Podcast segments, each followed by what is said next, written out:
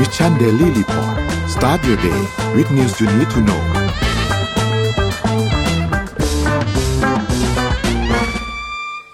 สวัสดีค่ะ ครับ แล้วก็สวัสดีท่านผู้ฟังทุกท่านด้วยนะครับ สวัสดีวันอังคารฮะ เมื่อวานนี้ส่งดอกไม้ไปแล้ว วันนี้ส่งเป็นอะไรดี ในตอนสวัสดีตอนเช้าอย่าลืมส่งสวัสดีตอนเช้าวันอังคารกันด้วยนะครับ โอเค เดี๋ยววันนี้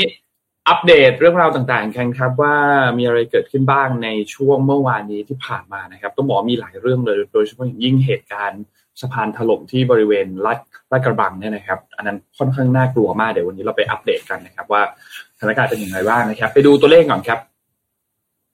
เริ่มต้นกันที่เซ็ตบ้านเราครับบวก 0.43%ครับอยู่ที่ 1,496.89 ครับถัดมาครับหุ้นต่างประเทศครับดาวโจนส์ครับบวก 0.31%อยู่ที่ 33,836 นะครับ NASDAQ ครับติดลบ 0.08%นะครับอยู่ที่ 13,649 นะครับ NYSE ครับอยู่ที่ 15,723 ครับบวกขึ้นมา 0.33%นะครับฟุตซี่100 ครับอยู่ที่ 7,282 นะครับบวกขึ้นมา 0.35%นะครับแล้วก็ห่างเสียงอยู่ที่ 18,479 นะครับบวกขึ้นมา 0.62%ครับ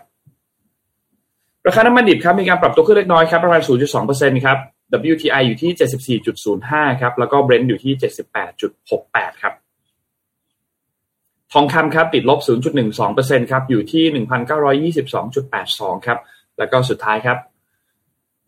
เริ่มต้นกันที่บิตคอยครับอยู่ที่ประมาณ 3,250 นะครับอีเทเรียมอยู่ที่ 1,868 นะครับ Binance ครับอยู่ที่ 244 นะครับโซลาร่าอยู่ที่ 21.07 นะครับ แล้วก็บิตคับคอยอยู่ที่ 1.43 นะครับ นี่เป็นอัปเดตตัวเลขทั้งหมด ย่อมพาไปดู Morning Talk หน่อยครับ ได้เลยค่ะวันนี้ทอของเราในวันนี้นะคะ เป็นประเด็นที่ทุกคนน่าจะรู้กันอยู่แล้ว คือหัวข้อค่ะ การก่อสร้างต้องปลอดภัย safety first นะคะ อุบัติเหตุจากการก่อสร้างในไทยที่เกิดซ้ำแล้วซ้ำอีกมีอะไรบ้าง อยากให้ทุกคนลองมาแชร์กันดูนะคะ เพื่อจะเป็นเขาเรียกว่าอะไรอะเผื่อใครมาในนี้มาดูมาฟังแล้วจะได้รีบปรับปรุงนะคะ เพราะว่าเอาง่ายๆเราเราอยู่ในกรุงเทพซะส่วนใหญ่เราก็จะเห็นว่า การก่อสร้างบางที่อะก่อสร้างมาแล้วหลายปีก็ยังไม่เสร็จเสียที เออ หรือว่าเวลาที่เราอยู่ในเขตก่อสร้างมันอันตรายมากเลยนะนนถ้าเราเลยไปต่อที่อย่างประเทศญี่ปุ่นเนี่ยถ้าเป็นเขตการก่อสร้างเขาจะทำให้มันดีมากอะ่ะ เพื่อความปลอดภัย ดูแลอย่างดีนะคะ ไม่ให้มันมีฝุ่นไม่ให้มีอะไรออกมา แต่ว่าในเมืองไทยเนี่ย สิ่งเหล่านี้ยังต้องพัฒนาอยู่นะคะ ก็อยากให้ท่านผู้ชมทางบ้านนะคะ ลองพิมพ์มาดูว่าอืม คือเรื่องนี้เนี่ยน่ากลัวมากเลยนะ เพราะว่า เพราะว่าภาพเนี่ยไม่ไม่ไม่แน่ใจว่าใครได้เห็นคลิปหรือยังอ่าไหนเราไหนเราพูดเรื่องนี้แล้วเราเปิดด้วยข่าวนี้เลยแล้วกันครับพี่อ้อมเกี่ยวกับที่ก่อสร้างเมื่อวานนี้เนี่ยนะครับ คือต้องบอกว่าเมื่อวานนี้เนี่ยหลังจากที่ทุกคนเห็นทุกคนน่าจะได้เห็นภาพกันนะครับ ที่เกิดเหตุถล่มเกิดขึ้นที่บริเวณตรงนี้เนี่ยนะครับ ต้องบอกว่า คือมันเป็นมันอยู่ระหว่างแยกเลยครับ เป็นสะพานข้ามแยกแถวอยู่ลาดลาดกระบังนี่ยนะครับ ที่ทุกท่านเห็นภาพอยู่ตรงนี้นะครับยังมีผ้าสีเขียวพันอยู่เลยมันยังเอ่อเป็นเป็นเขตก่อสร้างเลยเนี่ยนะครับ ก็มีรายงานมาเมื่อช่วงตอนเย็นเย็นที่ผ่านมาเนี่ยนะครับ ตอนช่วงประมาณหกโมงนิดๆเนี่ยนะครับ ของเมื่อวานนี้เนี่ยนะครับ ก็เป็นสะพานข้ามแยกอยู่บริเวณหน้าห้างโลตัสลาดกระบังเนี่ยนะครับ ซึ่งต้องบอกว่าก่อสร้างอยู่นะครับ ก่อสร้างมาตั้งแต่ปี 64 แล้วนะครับ คือใช้เวลามาสักพักหนึ่งแล้วนะครับ แล้วก็งบการก่อสร้างเนี่ยอยู่ที่ประมาณ 1,000 ประมาณ 1,600 ล้านบาทนะครับ แล้วก็เมื่อวานนี้เนี่ยก็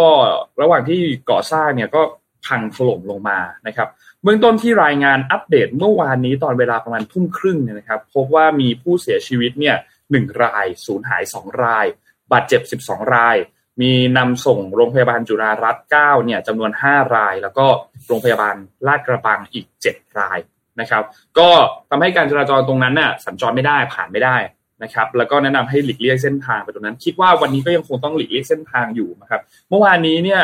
เอ่อตอนช่วงกลางคืนเนี่ยนะครับ ทางด้านของคุณชาชาสิทธิพันธ์ผู้ว่ากทมเนี่ยก็มีการลงพื้นที่ตรวจสอบเกิดเหตุประเมินสถานการณ์แต่ว่าณปัจจุบันตอนนี้ยังไม่ทราบ สาเหตุแน่ชัดนะครับ ซึ่งคาดว่าน่าจะต้องมีการตรวจสอบกันต่อไปในตลอดช่วงวันนี้เนี่ยนะครับ ว่าสาเหตุมาจากอะไรเกิดอะไรขึ้นนะครับ แล้วก็มีการประชาสัมพันธ์ถ้าหากว่าพบญาติที่หายตัวไปเนี่ยสามารถที่จะโทรแจ้งได้ที่เบอร์ 199 นะครับ เพราะฉะนั้นก็อันนี้ก็ช่วยๆกันนะหากว่ามีมีใครพบข้อมูลอะไรนะครับ ทีนี้เมื่อวานนี้เนี่ยนอกนอกนอกจากทางด้านของผู้ว่าชาชาแล้วเนี่ยนา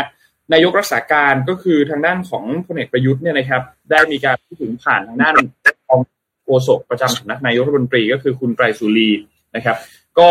ได้ออกมาพูดถึงก็แสดงความห่วงใยถึงผู้ประสบเหตุสะพานข้ามแยกบนถนนตรงนี้ที่บริเวณเขตลาดกระบังนี่นะครับ ที่เกิดการชุดตัวแล้วก็ถล่มเป็นเหตุให้มีผู้เสียชีวิต แล้วก็มีผู้บาดเจ็บหลายรายนะครับนายกก็แสดงความเสียใจต่อครอบครัวผู้เสียชีวิต แล้วก็กำชับให้ทางด้านหน่วยงานที่เกี่ยวข้อง แล้วก็กับโครงการเนี่ยเร่งดำเนินการเยียวยาช่วยเหลือครอบครัวผู้เสียชีวิตตามกฎหมาย แล้วก็ดูแลรักษาเยียวยาผู้ที่ได้รับบาดเจ็บให้เร็วที่สุดนะครับแต่อย่างไรก็ตามต้องบอกว่า เหตุการณ์แบบเนี้ยมันเกิดขึ้นมาหลายครั้งนะครับแล้วก็คือเกิดขึ้นมาหลายครั้งแล้ว แล้วก็ขอให้หน่วยงานที่เกี่ยวข้องเนี่ยมีการ อันนี้นี่คือคลิปให้ให้ดูคลิปกันนิดนึงคืออันนี้อันนี้น่าจะเป็นคลิปที่เขาถ่ายหลังจากที่เริ่มมีการแบบเอ่อถล่มลงมาแล้วนะครับกำลังในแล้วแล้วมันมันมันใช้เวลานานเหมือนกันนะถล่มลงมา เพราะว่าลองลองคิดภาพว่าคนหยิบโทรศัพท์ขึ้นมาถ่ายคลิปอะคืออย่างน้อยมันก็ต้องใช้เวลาสักสองสามวิอะเนาะ ในการที่จะกดถ่ายแต่ว่าเหตุการณ์นี้มันเกิดขึ้นก่อนหน้านั้นมาแล้วอย่างน้อยสองไม่รู้สิห้าวินาทีอะไรอย่างเงี้ย คือมันก็ค่อนข้างที่จะน่ากลัวมากนะแต่อย่างเงี้ยที่ทุกท่านเห็นภาพอยู่ตรงนี้เนี่ยนะครับ ซึ่งก็ต้องบอกว่าเรื่องนี้เนี่ย ถ้าถ้าถ้าเราเล่าย้อนกันไปเนี่ยนะครับ มันมีอะไรแปลกๆหลายอย่างพอสมควรเลยครับ คือต้องบอกว่าอย่างที่บอกครับสะพานตัวเนี้ย ที่เป็นสะพานข้ามแยกเนี่ยนะครับ ความยาวประมาณสามกิโลเมตรนิดๆครับ ถ้าตามตามเอาไปเป๊ะเลยก็คือสามจุดสามกิโลเมตรเนี่ยนะครับ แล้วก็งบก่อสร้างเนี่ยอยู่ที่หนึ่งพันหนึ่งจุดหกหกพันล้านบาทนะครับ แล้วก็ต้องบอกว่าสร้างมาตั้งแต่ปีหกสี่ใช่ไหมครับ และล่าช้าด้วยขยายสัญญาเพิ่มไปอีกหนึ่งปีนะครับ แล้วก็ต้องบอกว่าพออเขตเนี่ยตั้งแต่เดือนกรกฎาคมปีที่แล้วเนี่ยนะครับ มีการลาออกไปนะครับ เพราะว่าเพราะว่ามี การประเด็นทุจริตอะไรบางอย่าง ก็มีการลาออกไป เมื่อช่วงต้นปีที่ผ่านมาเดือนมกราคมที่ผ่านมาเนี่ยสกนั่นนะครับสภากรุงเทพมหานครเนี่ยของพรรคเพื่อไทยเนี่ยนะครับ ก็มีการยื่นกระทู้ถามถึงสะพานอันนี้ด้วยว่าทำไมถึงล่าช้าแบบนี้นะครับรบกวนประชาชนรบกวนการสัญจรของประชาชน แล้วก็ไม่มีคนของเขตในร่วมโครงการ ซึ่งบริษัทที่ชนะประมูลเนี่ยชื่อบริษัทเอ่อทาราวันนะครับ ซึ่งอันนี้เนี่ยก็ต้องบอกว่าเป็นบริษัทที่มี คู่สัญญากับหน่วยงานรัฐเนี่ยอีกอย่างน้อยเนี่ยหกสิบสามสัญญานะครับ รวมๆแล้วเนี่ยมูลค่าไม่น้อยเลยนะครับ หลักแบบประมาณห้าถึงหกพันล้านบาทนะครับ ซึ่งต้องบอกว่าเรื่องนี้เนี่ยค่อนค่อนข้างน่าติดตามครับว่า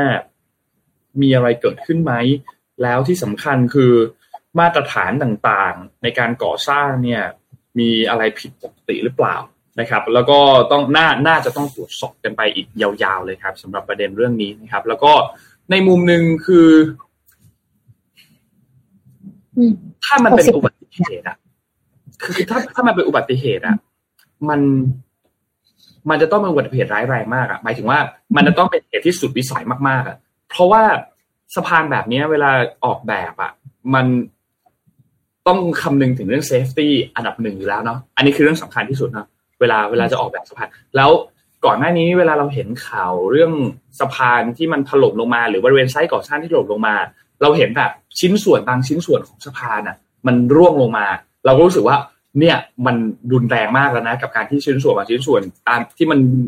อยู่ในที่ของมันตามปกติ แล้วมันร่วงหล่นลงมาบนพื้น แล้วมีคนที่ได้รับบาดเจ็บมีคนที่เสียชีวิตเนี่ยอันนั้นก็รุนแรงแล้วแต่อันนี้มันถล่มมา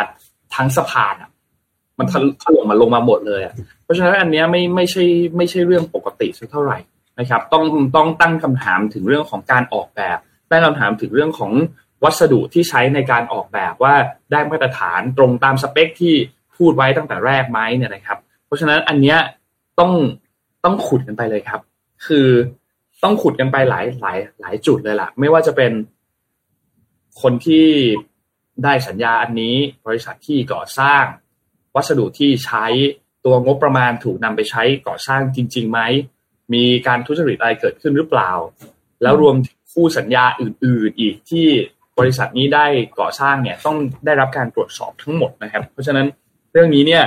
น่าน่าเป็นห่วงมาก อย่างที่บอกว่าจริงๆแล้วมีการขยายระยะสัญญามาเนี่ยสัญญาสิ้นสุดเดิมทีเนี่ยคือเดือนสิงหาคมปีที่แล้วเออปีนี้เนี่ยนะครับ แต่ว่า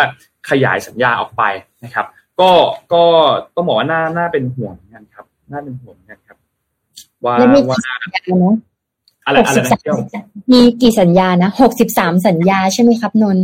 สิบสามสัญญานะครับ เม็ดเม็ดเงินเยอะขนาดไหนแล้วความเสี่ยงจะขนาดไหนอะใช่ คือ อันนี้ก็เลยน่าน่าเป็นห่วงครับว่าว่าจะอย่างไรต่อ แล้วก็เรื่องของ ประกันเรื่องของอะไรต่างๆ ด้วยว่าใครจะเป็นคนที่รับผิดชอบเรื่องของค่าใช้จ่ายที่เกิดขึ้นที่เสียหายตรงนี้เรื่องของการเยียวยาเรื่องของนู่นนี่ต่าง ๆ นะครับ ก็ อืม อันตรายเนาะคนแล้วปชาวระเด็นคือ มันเป็นเส้นที่แบบว่า มันเป็นเส้นที่นนท์ผ่านด้วยนะหมายถึงว่าตอนสมัยเรียนนะเพราะนนท์อยู่โรงเรียนท่ากระบังใช่ไหมมันก็เป็นเส้นที่เนี่ยแถวๆเนี้ยไม่ได้ไม่ได้ไกลมาก ไม่ได้ไกลจากเส้นที่เราผ่านทุกวันมากอะไรอย่างเงี้ยน่าเป็นห่วงมาก ก็ รอติดตามความชัดเจนการตรวจสอบในวันนี้ครับคิดว่าคงมีการตรวจสอบเพิ่มเติมกันแน่นอนครับสำหรับประเด็นเรื่องนี้นะครับ ว่ามีเหตุอะไรทำให้เกิดอุบัติเหตุในครั้งนี้ขึ้น แล้วมันจะมีปัญหาอะไรตามมาอีกหรือเปล่าต้องมีการตรวจสอบคือต้องต้องต้องต้องมีการเปิดโปงเกิดขึ้นอะ เพราะไม่งั้นมันมันจะมีปัญหาตามมาอีกแน่นอน แล้วคุณลองคิดภาพนะคิดภาพอย่างนี้ไม่ไม่เราไม่ได้พูดถึงบริษัทที่ชนะการประมูลหรืออะไรนะครับ เราพูดถึงว่า เอาทุกสะพานเลย ที่ทุกวันนี้ท่านข้ามอยู่อะ ท่านใช้ถนนอยู่อะ ถ้ามันมีความเขาเรียกว่าอะไรอะแบบความไม่ได้มาตรฐานของการที่สร้างสะพานแล้วท่านต้องวิ่งข้ามผ่านกันทุกวันทุกวันทุกวันแล้วท่านเห็นข่าวแบบเนี้ยมันก็น่ากลัวเหมือนกันนะเรามาคือเราเราก็ทุกคนรู้ว่าทุกคนเชื่อว่าทุกคนเคยได้ยินเรื่องแบบนี้มาโดยตลอดว่าแบบ มันมีการทุจริตเกิดขึ้น ถนนที่เราปูเห็นอยู่แล้ว มันไม่ได้มาตรฐานใช้ไปแป๊บเดียวถนนก็เละแล้วพังแล้ว แล้วก็จะมีการมาซ่อมใหม่นู่นนี่อะทุกท่านเคยได้ยินเหตุการณ์แบบนั้นแหละ ซึ่งพวกนั้นมันก็สร้างสร้างทำให้เกิดอุบัติเหตุได้แล้วเนาะแค่ถนนมันพัง แค่แบบว่ามันเป็นหลุมเป็นบ่อไปแล้วพวกนี้มันก็เกิดอุบัติเหตุได้ละแต่ว่าอันเนี้ยมันยิ่งแบบสเกลมันยิ่งใหญ่ขึ้นไปอีกอะ อืม นั่นแหละครับ ปกติแล้วเวลา อันสมมติว่าเราได้เงินมาเนี่ย มันจะต้องมีการเขาเรียกว่าแบ่งสรรปันส่วนสำหรับรุ่นต่างอืมๆแล้วเวลาการก่อสร้างเนี่ย ถ้าผิดสัญญาเนี่ย คือต้องบอกก่อนว่า เวลาที่เขารับงานก่อสร้างมาเพราะที่บ้านนี่ก็ทำรับเหมาก่อสร้างด้วยเหมือนกันใช่ไหมเราก็จะรู้แล้วว่า เวลาที่รับเหมาก่อสร้างมา เขาจะต้องประเมินราคา แล้วเขาก็จะไม่รับเงินก้อนทีเดียว แต่ว่าสิ่งที่ต้องผู้รับเหมาก่อสร้างเนี่ย จะต้องจ่ายไปก่อน โดยเฉพาะจ่าย คนที่เป็น worker หรือว่าคนที่ทำงานใช่ไหมแต่ถ้าเกิดคนที่ทำงานเนี่ย มันเป็นแรงงานไงนนท์บางทีมันก็มีเหนื่อยมีล้าใช่ไหมแล้วบางทีคนยังไม่พอด้วย เอาง่ายๆดังนั้นเนี่ยโครงการส่วนใหญ่มันก็จะยืดเวลาออกไป ซึ่งเวลายืดเวลาออกไปอะเราจะต้องรับผิดชอบเอง เพราะเราให้คำสัญญาถูกไหมนอกจากว่าจะยืดหยุ่นได้ว่าเออเดี๋ยวเรายืดเวลาออกไปนะ อย่าเสียค่าปรับเรา เราจะไม่เสียค่าปรับนะหรือว่าเราจะทำให้ฟรีอย่างเงี้ย ซึ่งพอมันอืมยืดแบบนี้ แล้วมันมีหกสิบสามโครงการ แล้วมันมีเหตุการณ์แบบนี้แล้วถ้าเกิดคนไม่พอมันไม่ได้มาตรฐานอะ มันเขาเรียกภาษาโปรแกรมเมอร์คือบันบักไปหมดเลยครับเออแล้วมันล้มเป็นกระดานหมดเลย ลองคิดดูถ้าอย่างเงี้ยหนึ่งโครงการใช้คนประมาณร้อยคน อ่า แต่ว่าอันนี้อาจจะแค่ห้าสิบคน แต่ไอ้ห้าสิบคนนี้เนี่ยอาจจะต้องเวียนทั้งหกสิบสามโครงการที่เหลือจะเป็นยังไง คนมันไม่พอไงพอคนไม่พอมันก็เกิดความไม่รอบคอบทำงานโดยที่แบบไม่ได้มีเช็คลิสต์เลย อันนี้คือสภามันใหญ่แล้วนะเหมือนกำลังจะเสร็จอะเหมือนกำลังจะเสร็จแล้วมันถล่มลงมา แสดงว่ามันจะต้องแบบบ่มเพาะความร้าวมาระดับหนึ่งแล้วตั้งแต่โครงสร้างการเทปูนหรือมาตรฐานที่แบบเพราะว่าสิ่งเหล่านี้มันไม่ได้แบบว่าทำปุ๊บแล้วพรุ่งนี้มันจะถล่มไงมันต้องสะสมมาระดับหนึ่งมันถึงยงลกมา ยกมาทั้งคานสักขนาดนั้นนะคะเอออะอย่าให้แต่ละคนนะคะ พิมพ์เข้ามานะคะ ลองเสนอหน่อยว่า อะไรที่มันเกิดซ้ำเกิดซากในวงการ การก่อสร้างโดยเฉพาะสะพานบ้านเรานะคะ อีกอันหนึงที่พี่อ้อมอยากจะพาไปแคมเปญนี้นนท์เห็นครับแคมเปญนี้ไหมมีแบรนด์เบอร์เกอร์ แบรนด์ดังหนึ่งที่บอกว่าทำชีสเบอร์เกอร์ยี่สิบชีสอ๋อเห็นแล้วเห็นแล้วเห็นแล้วของเบอร์เกอร์คิงอะคือแค่เห็นน้ำตาเอ้ยไม่ใช่น้ำเตน้ำตา แค่เห็นน้ำลายก็ไหลแล้วนะคะ แต่ว่าถ้าจะกินก็กินได้นะ แต่อย่าสำหรับอายุสามสิบปีขึ้นไป ก็ต้องพิจารณาให้ดีนะคะ เพราะว่าล่าสุดค่ะเบอร์เกอร์ชีสไวรัลนะคะ กินยังไงให้ปลอดภัยเรามาดูกันนะคะว่า 20 แผ่นมันจะปลอดภัยได้ยังไงนะ เพราะว่าเบอร์เกอร์ชีส20 แผ่นเนี่ยเป็นอีกหนึ่งเมนูที่กำลังพูดถึงในตอนนี้นะคะจนเป็นกระแสอยู่มากนะในโลกออนไลน์ เรียกได้ว่าหลาย ๆ คนที่เป็นอินฟลูเอนเซอร์เนี่ยก็ทำแคมเปญเลยทีเดียวนะคะพูดไปไกลไปคราวนี้เมนูนี้นะคะ ออกแบบมาเพื่อสำหรับคนที่รักชีสนะคะ แล้วก็เอ่อ เข้าไปทำแคมเปญนี้เยอะมากนะแต่รู้หรือเปล่าว่าเมนูนี้เนี่ยอาจจะส่งผลต่อสุขภาพมากกว่าที่คิด โดยล่าสุดค่ะวันที่ 10 กรกฎาคมที่ผ่านมานะผู้ใช้ Facebook ที่ชื่อว่าวุฒเอ่อวสุธรนะคะพิงชัยระวิมลรัตน์นะคะ ซึ่งเป็นโค้ชทางด้านสุขภาพเนี่ยได้ออกมาเตือนเกี่ยวกับการทานเมนูดังกล่าว โดยระบุว่าเชดดาร์ชีสแผ่นหนึ่งเนี่ย 21 กรัม ต่างจากยี่ ต่างยี่ห้ออาจจะมีโซเดียมสูง 190ถึง320 มิลลิกรัมนะคะ ไขมันเนี่ยมีตั้งแต่ 17ถึง35เปอร์เซ็นต์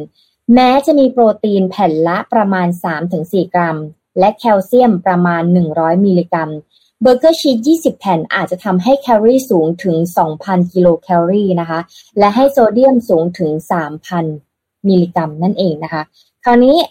ชีส แผ่นในร้านเบอร์เกอร์ไม่ใช่ชีสที่บ่มตามวิธีธรรมชาติแบบที่ขายกันเป็นก้อนๆ จากโซนขายชีสทั่วไปนะคะ แต่ว่าชื่อเชดดาชีสเนี่ย มันเหมือนและต่างที่มาและกระบวนการผลิตด้วยนะคะ ต่อให้มันเป็นวีแกนที่มีไขมันและเกลือที่สูง แต่ว่าได้คาร์บโปรตีนมาแทนเนี่ย แต่ไขมันและเกลือจำนวนมากเนี่ย ก็เพียงพอที่จะทำให้ตับและไตของเราเนี่ยทำงานได้หนักนะ เพราะถ้าเกิดสมมติว่าเป็นวีแกนแล้วเพราะมันต้องบ่ม พืชผักมาเป็นชีสหรืออะไรเงี้ยค่ะ มันมันตรงนั้นมันต้องแลกมาด้วยสิ่งเหล่านี้ด้วยเหมือนกันนะคะ แล้วถ้าเราอายุมากกว่าสามสิบปีขึ้นไป แล้วเราต้องกินชีสทั้งหมดอยู่สามสิบแผ่นยี่สิบแผ่นเป็นต้นไปจะทำยังไงดี มันก็อันตรายมากเลยนะคะ คราวนี้นอกจากนี้เนี่ยยังมีแฟนเพจชื่อดังอย่าง Drama e n d i t นะคะ ก็ยังเปิดเผยข้อมูลที่น่าสนใจเพิ่มเติมด้วยว่าชีสที่ใส่ในเบอร์เกอร์เนี่ยก็คือเซดาชีสนี้นะคะหนึ่งแผ่นเนี่ยมีน้ำหนักประมาณ 28 กรัม และในหนึ่งแผ่นเนี่ยมีโซเดียม ราวๆประมาณ 183 มิลลิกรัม และไขมันเนี่ย 9.3 กรัมนะคะ ถ้ากินชีสเบอร์เกอร์โดยทั้งหมด 20 ชีสด้วย 20 แผ่นด้วยกันนะคะ จะได้โซเดียมไปชิ้นละ 20 คูณ 183 ก็ทั้งหมดคือ 3,660 มิลลิกรัม เท่ากับประมาณ 1.5 เท่าของปริมาณที่ไม่ควรกินเกินต่อวันนะคะ และก็ได้ไขมันไปประมาณ 186 กรัม เท่ากับว่าเป็นปริมาณไขมันที่ max มาก ๆ ที่ไม่ควรกินคราวนี้เนี่ย ปกติแล้วเนี่ยเราก็จะเห็นว่าคนที่มีโรคประจำตัว มีไขมันในเลือดสูง ความดันโลหิตสูงนะคะ มีโรคไตโรคหัวใจเส้นเลือดในสมองเนี่ย ก็ควรเลี่ยง ก็อย่าเพิ่งไปเข้าร่วมแคมเปญนี้นะคะ อีกท่านหนึ่งก็บอกมานะคะ คืออาจารย์เจษฎาเด่นดวงบริพันธ์นะคะ อาจารย์จุฬาลงกรณ์มหาวิทยาลัยเนี่ยได้ออกมาให้ข้อมูลปริมาณของโซเดียมในเบอร์เกอร์ชีสพบว่า เพราะว่ามันสูงมากแล้วก็อย่าลืมว่าองค์การอนามัยโลกเนี่ยกำหนดให้เรากินโซเดียมได้วันละไม่เกิน 2,000 มิลลิกรัม หรือประมาณเกลือ 1 ช้อนชาเองนะคะ ขณะที่อาหารที่เรากินนั้นเนี่ยมักจะใส่โซเดียมซ่อนอยู่ในวัตถุดิบอยู่แล้ว แล้วโซเดียมนี้เนี่ยก็จะมีในเครื่องปรุงด้วยนะคะ ถ้าเรายิ่งปรุงมันก็ยิ่งเพิ่มโซเดียมเข้าไปอีกนะคะ และถ้าเรากินโซเดียมมากเกินไป จะมีผลเสียต่อการทำงานของไตของหัวใจ แล้วก็ระดับความดันโลหิตสามารถที่จะสูงได้นะคะ โดยเฉพาะถ้าเราไม่ได้กินแค่เบอร์เกอร์ชีสอย่างเดียวนะถ้าเรากินทั้งน้ำอัดลมด้วย พูดแล้วก็น้ำลายก็ไหลแล้วนะคะ หรือเฟรนฟรายด้วย เพราะเฟรนฟรายเราก็ต้องใส่เกลือ ทอดไม่พอนะคะ เฟรนฟรายก็ต้องใส่เกลือนะคะ แถมซอสก็มีซอสด้วยทั้งซอสพริกทั้งซอสมะเขือเทศด้วยนะคะ ปริมาณโซเดียมเนี่ยมันก็พุ่งเกินคำเตือนขององค์การอนามัยโลกไปแล้ว เพราะว่าเราให้กินโซเดียมแค่หนึ่งช้อนชาหนึ่งช้อนชานะคะ ไม่หนึ่งช้อนโต๊ะนะคะ ก็ แต่รู้ไหมว่าอาหารไทยเนี่ยที่คนไทยของเราเองก็กินกันอยู่เป็นประจำเนี่ย มันก็มีปรปริมาณของโซเดียมที่เยอะอยู่แล้วนะคะ เพราะคนไทยชอบใส่เครื่องปรุงรสที่มีรสเค็มอยู่แล้วนะ ยกตัวอย่างส้มตำปูปลานะคะ พบว่าปริพบว่าในส้มตำปูปลานี้เนี่ยปลาล้าเนี่ยหนักหนึ่งขีดหรือว่าหนึ่งร้อยกรัมเนี่ย พบในโซเดียม พบโซเดียมประมาณเจ็ดร้อยสองจนถึงหนึ่งพันหกร้อยยี่สิบสองมิลลิกรัมเลยนะ ถ้าเอาตัวเลขแบบ ง่ายๆนะคะ แปลว่าถ้าเราเนี่ยไปกินส้มตำปูปลาร้านแซ่บๆเราจะจัดจานหนึ่งนะคะ ตีให้เล็กก็คือหนึ่งจานเนี่ยจะมีประมาณหนึ่งร้อยถึงหนึ่งร้อยห้าสิบกรัมนะคะ ก็อาจจะได้รับปริมาณโซเดียมสูงถึงสองพันมิลลิกรัมไปแล้ว นะคะ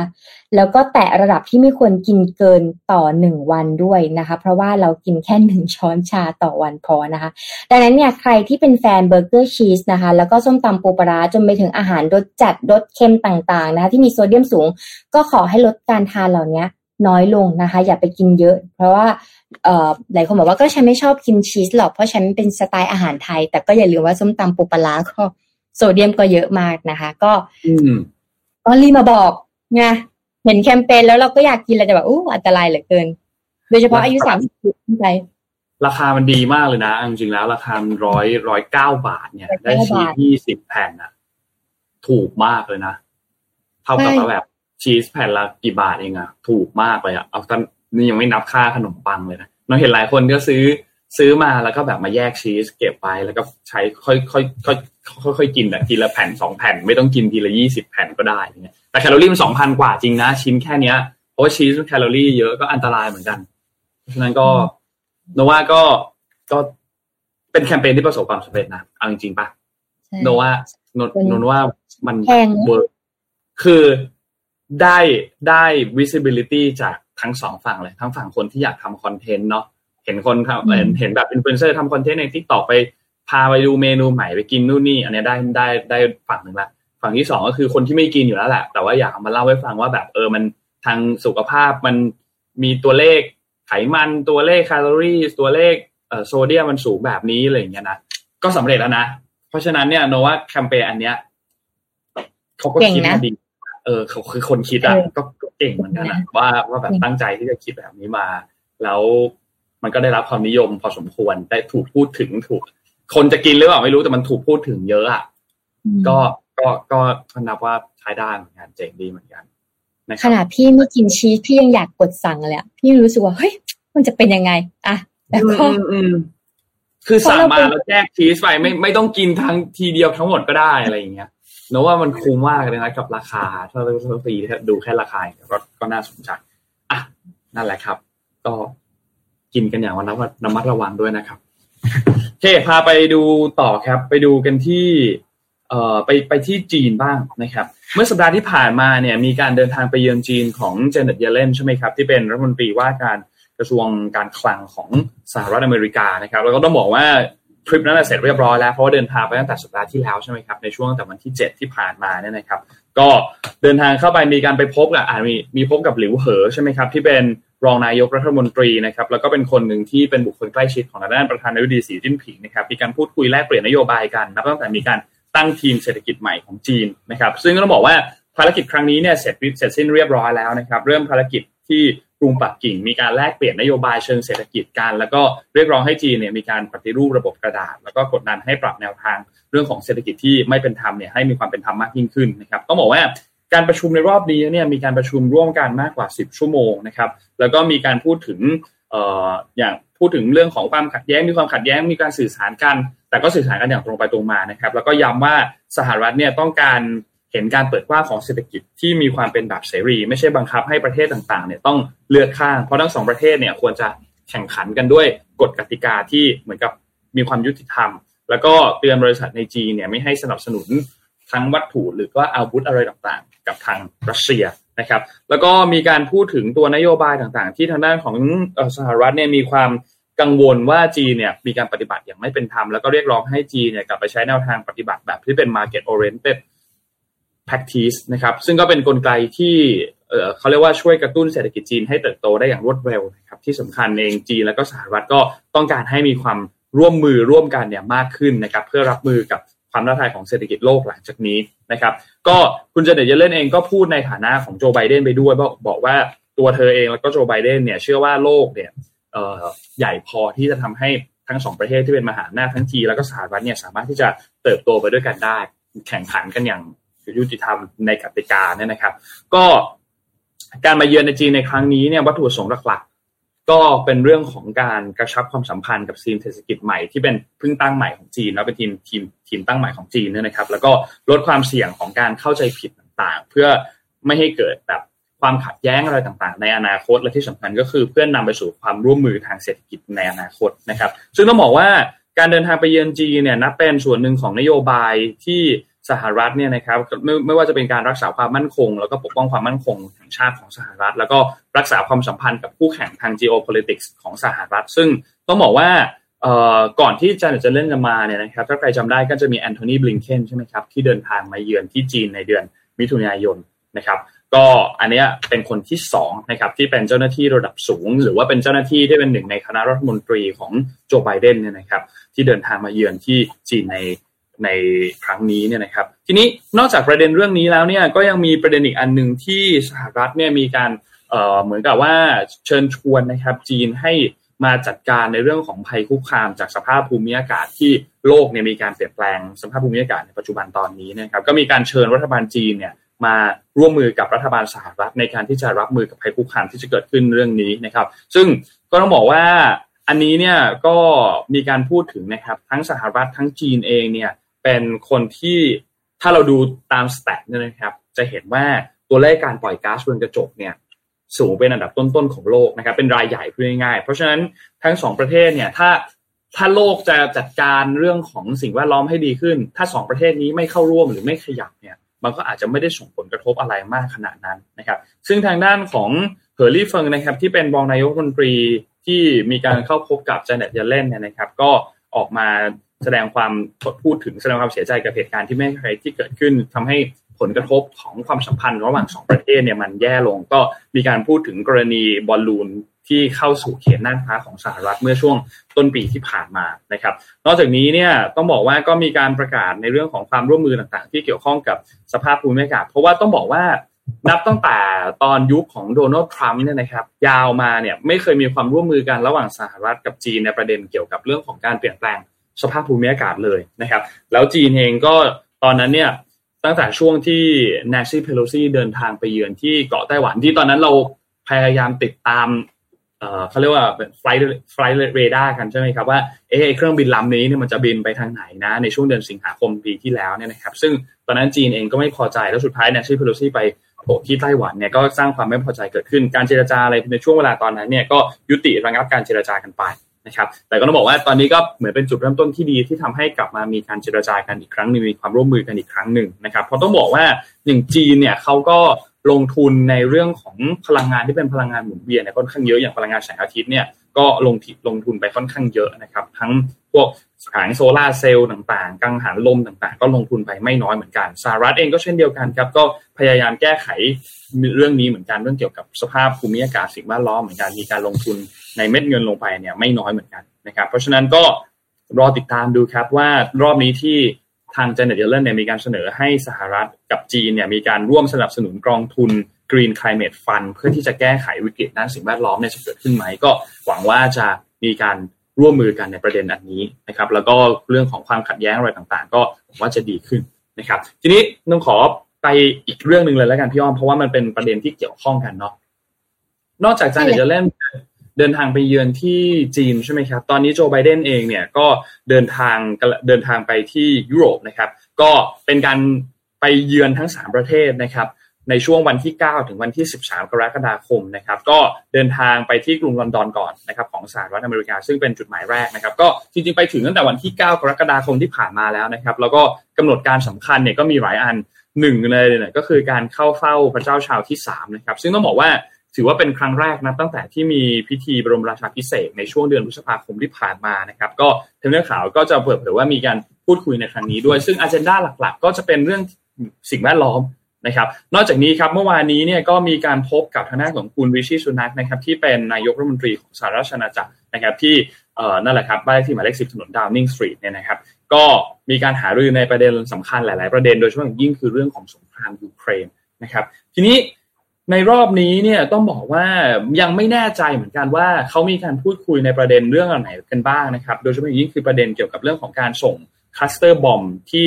สหรัฐเนี่ยส่งไปที่ยูเครนนะครับ เพราะว่าสหราชอาณาจักรเองเนี่ยเป็นหนึ่งในกว่า 120 ประเทศนะครับ ที่มีการลงนามในอนุสัญญาที่ว่าด้วยระเบิด คือพูดง่ายๆคือห้ามใช้ห้ามครอบครองห้ามผลิตห้ามขนย้าย ห้ามกักตุนอาวุธประเภทนี้นะครับ ก็อันนี้ก็เป็นประเด็นอันหนึ่งที่ต้องพูดถึงเหมือนกัน ทีนี้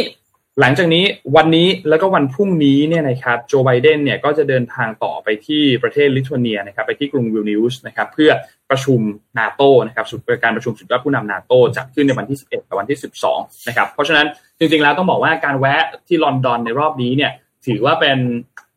ถ้าพูดตามตรงก็เหมือนกับแถมแล้วกันเป็นแถมแต่อันเจนดาหลักของการเดินทางมาเยือนยุโรปในรอบนี้เนี่ยคือการเดินทางไปที่ลิทัวเนียเพื่อที่จะประชุมนาโตนะครับ เพราะฉะนั้นรอบนี้เนี่ยการประชุมนาโต้ก็ถูกจับตามองค่อนข้างเยอะครับ ว่าการหารือกันของชาติพันธมิตรตะวันตกเนี่ยในการช่วยเหลือทางด้านของยูเครนเนี่ย จะมีอะไรเกิดขึ้นไหมแล้วก็ยังใช้การประชุมในกดดันตุรกีให้ต้องบอกว่ายับยั้งความพยายามในการที่จะคัดค้านให้ยูเครนเข้าเป็นสมาชิกของนาโตไม่ใช่ยูเครนสวีเดนเนี่ยนะครับก็อันนี้ก็เป็นเป็นอีกจุดหนึ่งที่ที่น่าติดตามเหมือนกันสำหรับการประชุมในวันที่ 11 กับวันที่ 12 นี้ และสุดท้ายหลังจากลิทัวเนีย ประเทศสุดท้ายที่จะเดินทางไปก็คือที่ฟินแลนด์นะครับไปที่กรุงเฮลซิงกินะครับซึ่งก็เป็นชาติที่เพิ่งจอยทางด้านของ นาโตนะครับเพราะฉะนั้นก็เป็นอีกจุดหนึ่งนะครับที่ต้องบอกว่าน่าสนใจในการเดินทางไปเยือนในครั้งนี้ของทางด้านโจไบเดนที่ไป 3 ประเทศก็คือไปที่อังกฤษเนาะไปที่ลิทัวเนีย แล้วก็มาจบที่ฟินแลนด์นะครับก็น่าติดตามนะครับทีนี้มันมีอีกประเด็นหนึ่งที่น่าสนใจที่เกี่ยวข้องกันกับกับการประชุมนาโตในรอบนี้เนี่ยก็คือประเด็นในเรื่องของการที่จะรับยูเครนเข้ามาเป็นสมาชิกของนาโตคือโจไบเดนเนี่ยมีการเปิดเผยเรื่องนี้นะครับมีการพูดถึงมีการให้สัมภาษณ์กับทางด้านของสื่อเนี่ยนะครับ ก็ก็บอกว่าคิดว่าสงครามเนี่ยจะต้องจบก่อนนะครับสำหรับสงครามระหว่างรัสเซียกับยูเครนเนี่ยจำเป็นที่จะต้องจบก่อนที่จะมีการเข้ามาจอยกันของยูเครนเข้ามาจอยที่นาโตเนี่ยนะครับซึ่งต้องบอกว่าการประชุมในครั้งนี้เนี่ยแน่นอนว่าก็เป็นเรื่องที่ต้องจับตามองเหมือนกันว่าจะมีมติเนี่ยรับยูเครนเข้ามาร่วมสมาชิกหรือเปล่านะครับเพราะว่าเราจะเห็นภาพวลาดิเมียร์เซเลนสกี้เนี่ยพยายามที่จะผลักดันประเด็นเรื่องนี้มาโดยตลอด นะครับหลังจากที่สงครามรัสเซียยูเครนมีความยืดเยื้อมาตอนนี้ก็ปีกว่าแล้วใช่ไหมครับแล้วก็มีการเดินทางเข้าไปพบกับผู้นำของหลาย ๆ ประเทศทั้งในยุโรปเองในสหรัฐอเมริกาเองเนี่ยนะครับก็คาดหวังว่ายูเครนจะได้เป็นส่วนหนึ่งของนาโตแต่ว่าโจไบเดนก็อย่างที่บอกครับให้สัมภาษณ์กับสื่ออย่าง CNN เขาคิดว่าการประชุมนาโตในรอบนี้เนี่ยน่าจะยังมีความเห็นที่แตกต่างกันอยู่ในประเด็นเรื่องของการรับยูเครนเข้ามาเป็นสมาชิกนะครับแล้วก็การที่จะเข้ามา ร่วมให้ยูเครนเข้ามาร่วมนาโตได้เนี่ยมองว่าสงครามยูเครนรัสเซียเนี่ยจำเป็นที่จะต้องยุติลงก่อน ไม่เช่นนั้นก็เป็นเหมือนการนำชาติสมาชิกนาโตทั้งหมดเนี่ยเข้าสู่สงครามในครั้งนี้นะครับนี่เป็นมุมของที่โจไบเดนเนี่ยพูดถึงแล้วให้สัมภาษณ์กับสื่ออย่าง CNN นะครับแล้วก็มีการพูดถึงเพิ่มเติมว่ายูเครนคงต้องผ่านข้อกำหนดต่างๆ ในการเข้าร่วมเป็นสมาชิกกับนาโตซึ่งก็แน่นอนครับว่าใช้เวลาไม่ได้น้อยไม่ได้ใช้เวลาสัปดาห์เดียวเดือนเดียว น่าจะอาจใช้เวลาเป็นหลักปีเหมือนกัน นะครับเพราะฉะนั้นถ้าเราดูท่าทีของโจไบเดนแล้วสำหรับการประชุมในครั้งนี้ก็มีความเป็นไปได้ว่ายูเครนอาจจะยังไม่ได้เข้าร่วมเป็นสมาชิกกับนาโตในการประชุมที่จะเกิดขึ้นที่ลิทัวเนียในวันที่ 11-12 ในช่วง 2 วันนี้นั่นแหละนะครับก็ต้องติดตามกันดูครับ เพราะฉะนั้นมีหลายเรื่องครับที่เกิดขึ้นในโลกตอนนี้ครับ ประมาณนี้ครับพี่อ้อมครับอ่าอีกข่าวหนึ่งที่อยากจะพาไปนะคะ ก็จะเป็นข่าวเรื่องของประเทศไทยแล้วกัน เพราะว่าล่าสุดค่ะนน World Bank เนี่ยเตือนไทยค่ะ เสี่ยงน้ำท่วมอันดับที่เก้าเลยนะคะ แล้วก็ World Bank เนี่ยได้เปิดเผยรายงานตามติดเศรษฐกิจไทยนะหัวข้อ สร้างอนาคตที่คล่องตัวรับมือภัยแล้งและอุทกภัยนะคะ ประจำเดือนมิถุนายนมิถุนายนที่ผ่านมาเนี่ยโดยระบุว่าไทยนะคะมีความเสี่ยงสูงต่อการเผชิญเหตุอุทกภัยและภัยแล้ง เช่นเดียวกับหลายประเทศในกลุ่มอาเซียน โดยตลอดช่วงหลายทศวรรษที่ผ่านมานะคะ ไทยเนี่ยเผชิญเหตุน้ำท่วมและภัยแล้งบ่อย แล้วก็เยอะนะคะ ปัจจุบันเนี่ยติดอันดับ 9 ของโลกนะน้ำท่วมบ้านเรานะ ติดอันดับ 9 ของโลก บนดัชนีอินฟอร์มซึ่งเป็นดัชนีความเสี่ยงด้านน้ำท่วม ตาม หลังเวียดนาม เมียนมาแล้วก็กัมพูชาค่ะ ในปี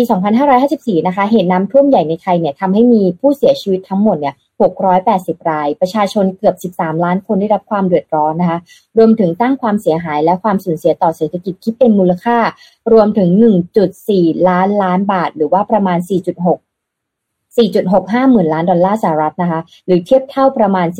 12.6%ของ GDP ไทย กรุงเทพนะคะแล้วก็แหล่งอุตสาหกรรมเนี่ยที่ส่งออกในบริเวณใกล้เคียงเนี่ยยังคงเผชิญต่อความเสี่ยงเหตุน้ำท่วมเป็นพิเศษ ถึงแม้มันจะผ่านมาหลายปีแล้วเนาะแต่ทุกครั้งที่เราน้ำท่วมฝนตกมานะคะน้ำก็จะท่วมเสมอนะคะแล้วก็ถึงแม้จะมีการออกมาตรการควบคุมน้ำท่วม ขณะเดียวกันนะคะไทยเนี่ยก็ยัง เผชิญกับภาวะภัยแล้งอยู่บ่อยครั้งจากปัจจัยหลาย ๆ อย่างนะคะ เช่น ฝนแล้งแล้วก็การจัดการที่ดินที่ยังไม่ค่อยโอเคนะคะ ในคำนี้ก็คือที่ดินที่ย่ำแย่มาก ๆ เลยนะคะ ในประเทศไทย รายงานระบุว่าการเปลี่ยนแปลงสภาพภูมิอากาศเนี่ยทำให้เกิดอุทกภัยอะบ่อยครั้งและรุนแรงยิ่งขึ้นนะคะ ในช่วงหลายทศวรรษข้างหน้านะคะ ถ้าเราแบบแพลนในอนาคตนะคะด้วยการเปลี่ยนแปลงไปเนี่ยของรูปแบบสภาพอากาศเนี่ยเป็นผล มาจากการเปลี่ยนแปลงภูมิอากาศทำให้เกิดน้ำท่วม และสร้างผลกระทบมากขึ้น โดยคาดการณ์นะคะ ปัจจุบันเนี่ยชี้ว่าไทยเนี่ยจะเผชิญอัตราฝนรายปีเพิ่มมากขึ้น และยิ่งไปกว่านั้นนะคะ ฝนเนี่ยมีแนวโน้มจะเพิ่มขึ้นในช่วงฤดูฝน ซึ่งบ่งชี้ว่าความเสี่ยงที่จะเกิดขึ้นเนี่ยน้ำท่วมเนี่ยจากเดิมเนี่ยที่เคยเกิดนะอาจจะสูงขึ้นด้วย หมายถึงว่าลำดับของเราเนี่ยอาจจะไม่ใช่เป็นอันดับเก้าแต่อาจจะเป็นลำดับที่สูงขึ้นนั่นเองนะคะคราวนี้นอกจากนี้นะคะ ค่าเฉลี่ยของการคาดการสภาพอากาศใน อนเนี่ยบ่งชี้ว่า อุณหภูมิเฉลี่ยรายวันในประเทศไทยนะคะอาจจะเพิ่มขึ้น 1.8 องศาเซลเซียส ภายในปี 2593 ธนาคารโลกนะคะแบงก์ w ว r l d เนี่ยระบุว่าความเสียหายด้านเศรษฐกิจมหาภาคที่เกิดขึ้น จากเหตุน้ำท่วมเนี่ยก็จะสูงขึ้นภัยแรงก็จะมีมากขึ้นนะคะ อากาศเนี่ยก็จะรุนแรงขึ้นเพิ่มมา 1.8 องศาเซลเซียส โดยเหตุน้ำท่วมใหญ่ครั้งหนึ่งในรอบ 50 ปี เช่นน้ำท่วมในปี 2554 และ ในปี 2573 นั้นเขาแพลนนะ ปี 2573 นั้นเนี่ยจะทำให้เกิดความสูญเสียทางด้านเศรษฐกิจกว่า 10%ของ GDP จากผลพวงของสูญเสียทางด้านการผลิตนะคะก็คือปี 2554 มันสูญเสียไปประมาณ 12%ของ GDP ใช่ไหม และเราก็ไม่ได้เติบโตมากไงนน แล้วก็ แล้วก็ค่อยสเสถียรมาเรื่อยๆนะ และถ้าเกิดมันจะสูญเสียประมาณ 10%ของ GDP อีก มันก็จะดรอปลงไปอีกนั่นเองนะคะ นี่คือสิ่งที่ World Bank ได้บอกมานะในขณะเดียวกันถามว่าทำไม World Bank พูดเรื่องนี้ จริง ๆ แล้วเนี่ยเขาจะเป็นธนาคารกลางโลกนะที่เขาจะดูว่าความน่าจะเป็นของเศรษฐกิจบ้านเมืองแต่ละโซนประเทศเนี่ยเป็นยังไง และเศรษฐกิจเนี่ยมันไม่ใช่แค่เรื่องของนโยบายการเมืองนะมันต้องเป็นเรื่องของความพร้อมของประชากร แล้วก็ภูมิศาสตร์อ่าสภาพแวดล้อมอากาศต่างๆ ถึงเราเป็นคนหรือว่าบ้านเราเป็นคนที่เก่งมาก ทำงานซูเปอร์โปรตีฟมากๆ มีโปรแกรมเมอร์เก่งมากๆ แต่สภาพภูมิอากาศมันไม่เอื้อจะทำยังไง น้ำท่วม ฝนตก รถติดมันก็ไปทำงานไม่ได้ถูกไหมคะ ดังนั้นเนี่ยองค์ประกอบเหล่านี้มันก็จะมีผลนะคะอีกข่าวหนึ่งที่พี่อ้อมอยากจะพาไปเลยก็คือข่าวเรื่องของโฟมค่ะ โฟมพิษจากสารเคมีนะคะ ปกคลุมแม่น้ำติเอเต ในบราซิลค่ะ แม่น้ำในบราซิลเนี่ยกลายเป็นสีขาวโคลนแบบนี้ครับนู่นแม่น้ำนะ เป็นขาวโคลนแบบนี้นะคะ หลังถูกปกคลุมด้วยฟองน้ำอันนี้คือฟองน้ำเน่าปริมาณมากนะคะ จากอะไรจากมลพิษทางสารเคมีปนเปื้อนในแหล่งน้ำนะคะสำนักงานข่าวต่างประเทศเนี่ยรายงานว่าแม่น้ำตีเอเตนะคะ ในรัฐเซาโปโลทางตะวันออกเฉียงใต้ของบราซิลเนี่ยถูกปกคลุมไปด้วยฟองน้ำเน่าสีขาวโพลนค่ะสื่อท้องถิ่นรายงานว่าฟองสีขาวนี้เนี่ยมันเป็นพิษนะคะ และเกิดจากการซักล้างและสารเคมีตกค้างที่ถูก ทิ้งลงไปในแม่น้ำพร้อมกับน้ำเสียที่ไม่รับการบำบัดนะคะ ในขณะที่หน่วยงานเคลื่อนไหวเพื่อสิ่งแวดล้อมในพื้นที่เนี่ยระบุว่าการสูดดมกลิ่นคล้ายกับไข่เน่า และของน้ำเน่าในแม่น้ำเนี่ยมันเป็นอันตรายมาก เพราะประกอบไปด้วยแก๊สไฮโดรเจนซัลไฟด์อ่าซัลไฟด์นะคะแล้วก็อาจจะมีแบคทีเรียปะปนอยู่ด้วย ผลจากการศึกษาเมื่อปี 2022 นะคะปีที่แล้วเนี่ยชี้ว่า แม่น้ำสายนี้เนี่ยมีมลพิษมากขึ้นถึงร้อยละ 40 จากปีก่อนหน้านี้นะคะ แล้วก็เมื่อปี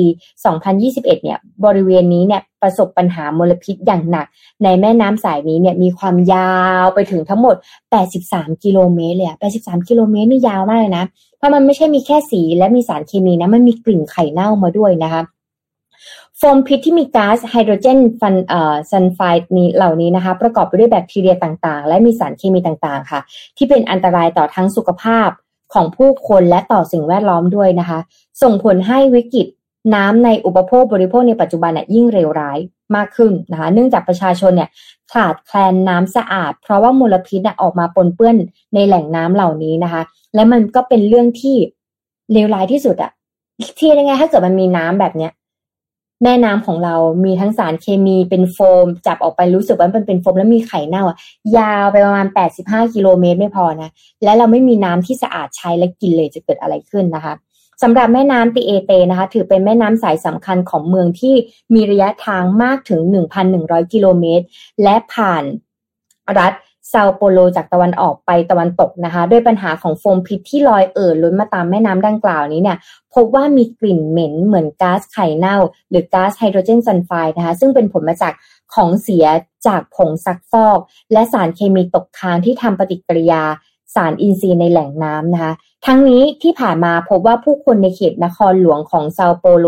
เซาเปาโลเนี่ย มักจะปล่อยสิ่งปฏิกูลส่วนใหญ่ก็มาจากมนุษย์เลยแหละประชาชนนะคะ ปล่อยสิ่งปฏิกูลลงในแม่น้ำโดยไม่ผ่านการบำบัด ก่อให้เกิดโฟมพิษประกอบไปด้วยฟอสเฟตและฟอสฟอรัสนะคะ ซึ่งมีสารเหล่านี้เนี่ยอยู่ในผลิตภัณฑ์ทำความสะอาดในครัวเรือน ที่ย่อยสลายได้ เช่น สบู่ ผงซักฟอก ยาสีฟัน และแชมพูนะคะทำให้เกิดมลพิษต่อสิ่งแวดล้อม เมื่อพูดถึงไฮโดรเจนซัลไฟด์เนี่ยหรือว่าก๊าซไข่เน่าแล้วอะค่ะ หลายคนอะอาจจะไม่รู้ว่ามันเป็นก๊าซอันตรายร้ายแรงนะอ่านะคะมีข้อมูลจากศูนย์พิษวิทยารามาธิบดีนะคะ คณะแพทย์รามาธิบดีเนี่ยมหาวิทยาลัยมหิดลระบุว่าก๊าซดังกล่าวนะคะเป็นก๊าซที่มีกลิ่นฉุน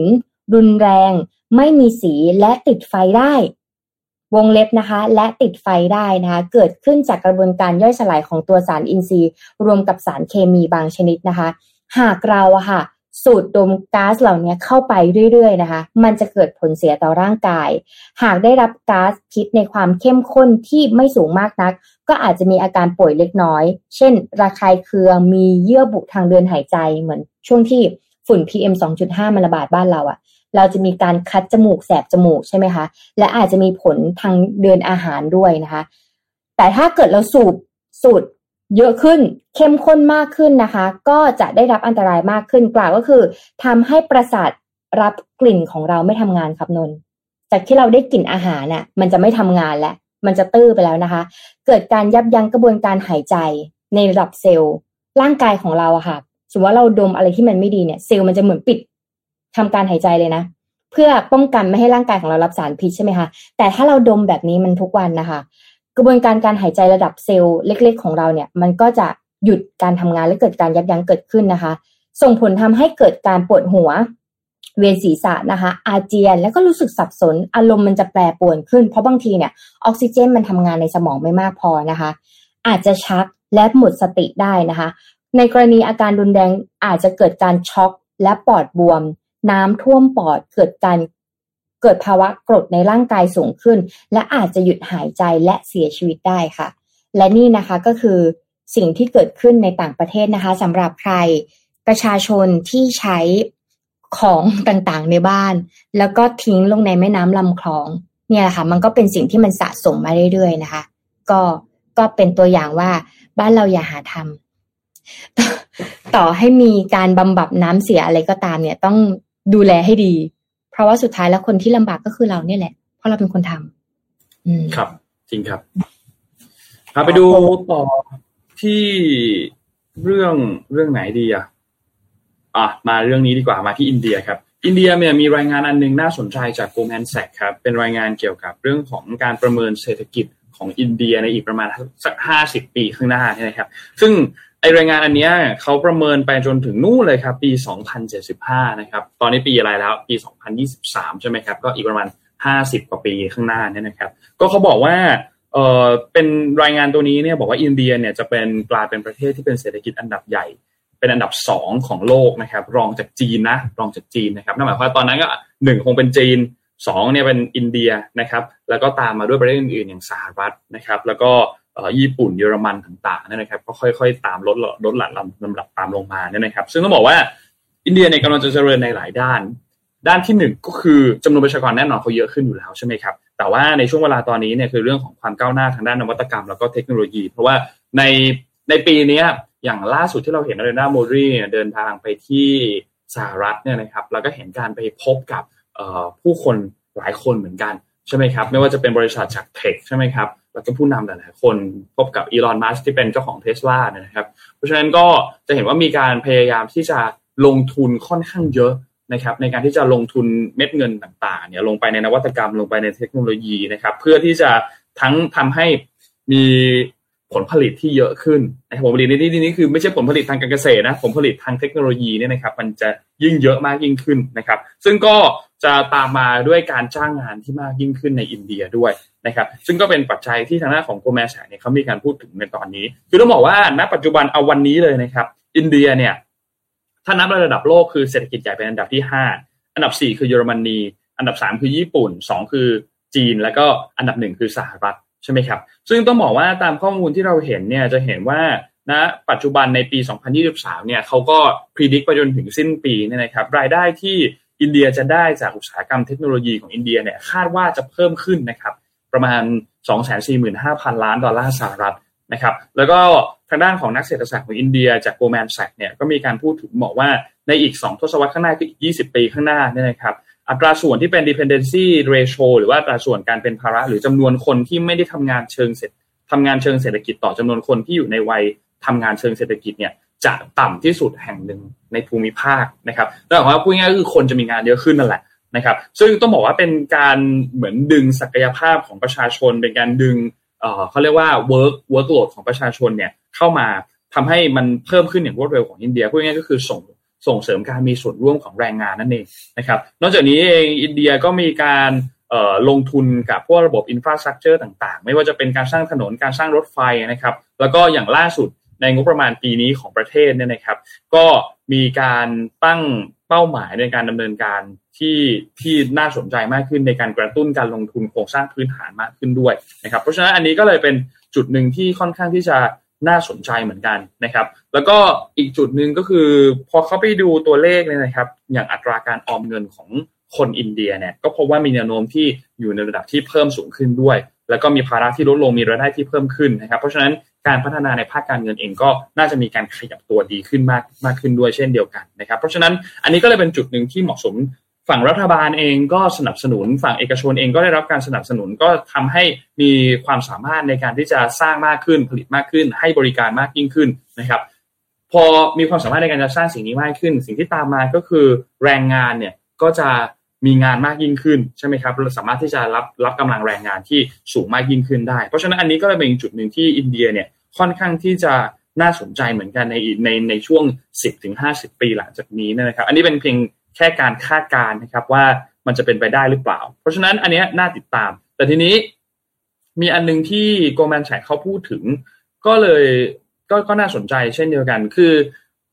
อย่างที่เราเห็นว่าเขาคาดการณ์ว่าการมีส่วนร่วมของแรงงานในในอินเดียเนี่ยจะเพิ่มขึ้นใช่ไหมครับ แต่มันจะเป็นไปตามนั้นหรือเปล่า อันนี้เดี๋ยวต้องมาดูกันอีกทีหนึ่งเพราะมันก็ยังมีปัจจัยเสี่ยงในอีกหลาย ๆ ปัจจัย หลังจากที่อัตราการมีส่วนร่วมของแรงงานในอินเดียเนี่ยต้องบอกว่าในช่วง 15 ปีก่อนหน้านี้เนี่ยมันลดลงมา โดยอัตราการมีส่วนร่วมของผู้หญิงในแรงงานเนี่ยก็ยังถือว่าต่ำเมื่อเทียบกับผู้ชายนะครับ อันนี้คือตัวเลขในอินเดียนะครับ นอกจากนี้ตัวเลขการส่งออกต่างๆ ก็ยังมีการขาดดุลบัญชีเดินสะพัดต่างๆ ในปัจจุบันตอนนี้ เพราะฉะนั้นก็ต้องบอกว่า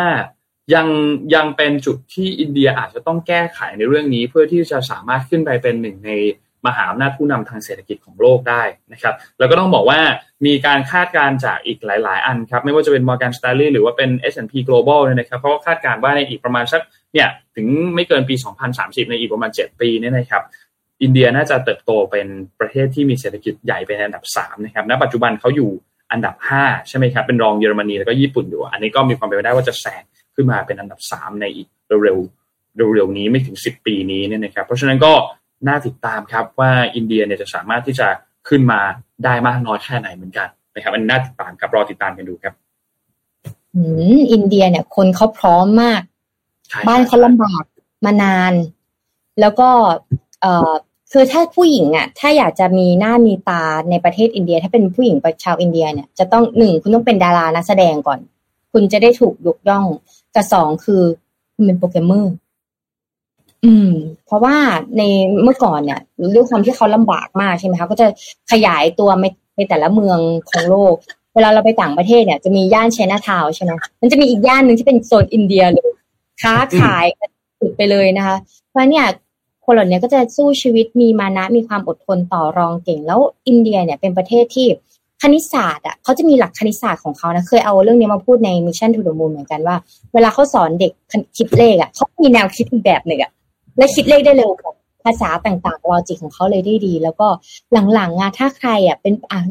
หลังๆเนี่ยโปรแกรมเมอร์ที่เรียนเนี่ย